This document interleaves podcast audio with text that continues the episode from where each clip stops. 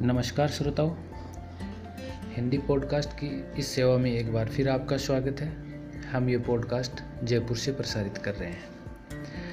आज की पॉडकास्ट एक रोचक कहानी है, जो अपने आसपास के, अपने ही घर के, परिवार के सदस्यों के बारे में है। इस कहानी के केंद्र में एक घर की बेटी है और एक बेटी हर घर की रौनक होती है। जब उसका जन्म होता है तो घर किलकारियों से गूंज उठता है। उसके बाद धीरे धीरे वो बड़ी होती है, सयानी होती है, शादी होती है, ससुराल चली जाती है। और ससुराल से वापस अपने मायके उसका आना जाना रहता है। जब तक माता पिता ज़िंदा हैं, तब तक वो बहुत खुशी से आती जाती रहती है। तो इन्हीं ताने बाने को ध्यान में रखते हुए ये कहानी लिखी गई है और कहानी के लेखक हैं प्रदीप सकरगाय। तो चलिए मैं आपको ये कहानी आपके साथ शेयर करता हूँ। कहानी इस तरह से है, खिड़की के पास खड़ी सिमरन सोच रही थी, भाई दूज आने वाली है। पर इस बार न तो माँ ने फ़ोन करके भैया के आने की बात कही और न ही मुझे आने को बोला। ऐसा कैसे हो सकता है? हे भगवान, बस ठीक हो सब कुछ।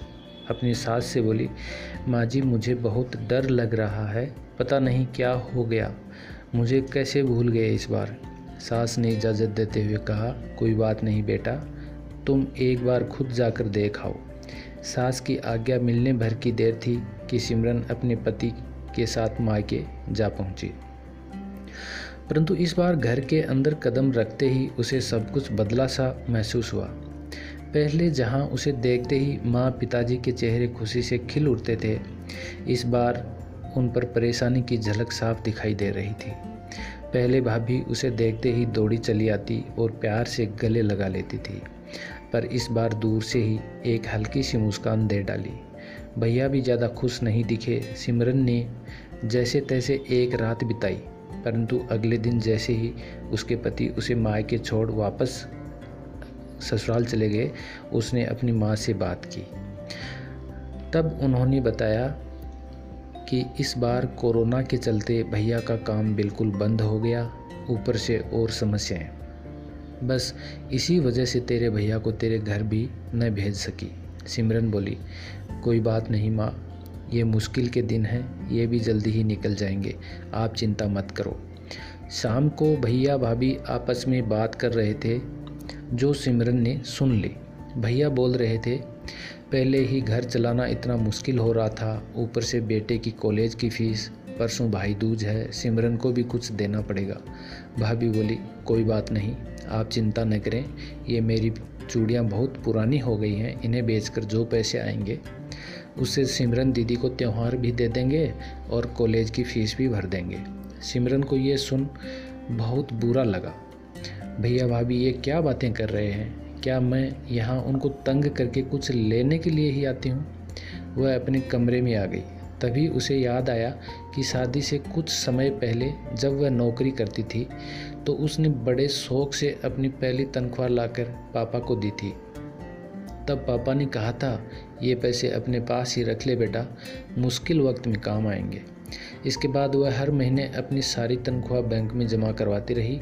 शादी के बाद जब भी माँ के आई तो माँ ने उसे पैसे निकलवाने को कहा, पर सिमरन हर बार कह देती कि अभी मुझे ज़रूरत नहीं। पर आज उन पैसों की उसके परिवार को ज़रूरत है।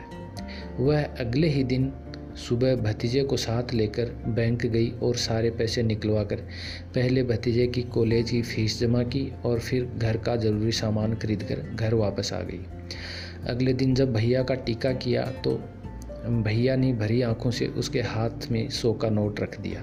सिमरन मना करने लगी तो भैया बोले, ये तो सगुन है पगली, मना मत करना। सिमरन बोली, भैया, बेटियाँ, माँ के सगुन के नाम पर कुछ लेने नहीं, बल्कि अपने माँ बाप की अच्छी सेहत की कामना करने। भैया, भाभी को माँ बाप की सेवा करते देख, ढेरों दुआएँ देने और बड़े होते भतीजे, भतीजियों की नज़र उतारने आती हैं। जितनी बार मायके की दहलीज पार करती हैं ईश्वर से उस दहलीज की सलामती की दुआएँ मांगती हैं।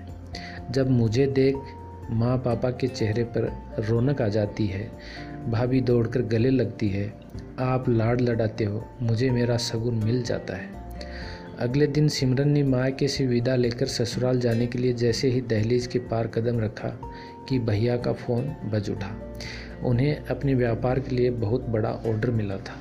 वे सोचने लगे, सचमुच बहन बेटियाँ मायके कुछ लेने नहीं बल्कि अपनी बेश कीमती दुआएँ देने आती हैं। जब वे घर की दहलीज पार कर अंदर आती हैं तो बरकत भी अपने आप भीतर चली आती है। हर बहन बेटी के दिल की तमन्ना होती है कि उसका मायका हमेशा खुशहाल रहे और तरक्की करे। मायके की खुशखबरी देख उसके अंदर एक अलग ही ताकत भर जाती है, जिससे उसके अपने जीवन में पेश आने वाली मुश्किलों का वो डट कर सामना कर पाती है। भैया की आँखों से खुशी के आँसू बहने लगे। तो इस प्रकार ये एक बेटी को केंद्र में रख के बुनी गई एक कहानी थी, जो आज हमारे परिवेश में रिश्तों की कमियाँ हम सब महसूस कर रहे हैं और इन्हीं को ध्यान में रखते हुए ये कहानी बहुत ही मार्मिक तरीके से चित्रित की गई है। उम्मीद है श्रोताओं आपको ये कहानी बहुत पसंद आएगी और आने वाले दिनों में भी हम आपके लिए एक से बढ़कर एक कहानियाँ लेकर आते रहेंगे। आप हमें हमसे अगर संपर्क करना चाहें तो आ, आप हमें वॉइस मैसेज के द्वारा संपर्क कर सकते हैं जहाँ पे आप हमारी कोई भी पॉडकास्ट सुनते हैं वहाँ पे नीचे आप ध्यान से देखिए। कमेंट सेक्शन के टाइप में वहाँ पे आप अपना वॉइस मैसेज रिकॉर्ड करके और हमें सेंड कर सकते हैं।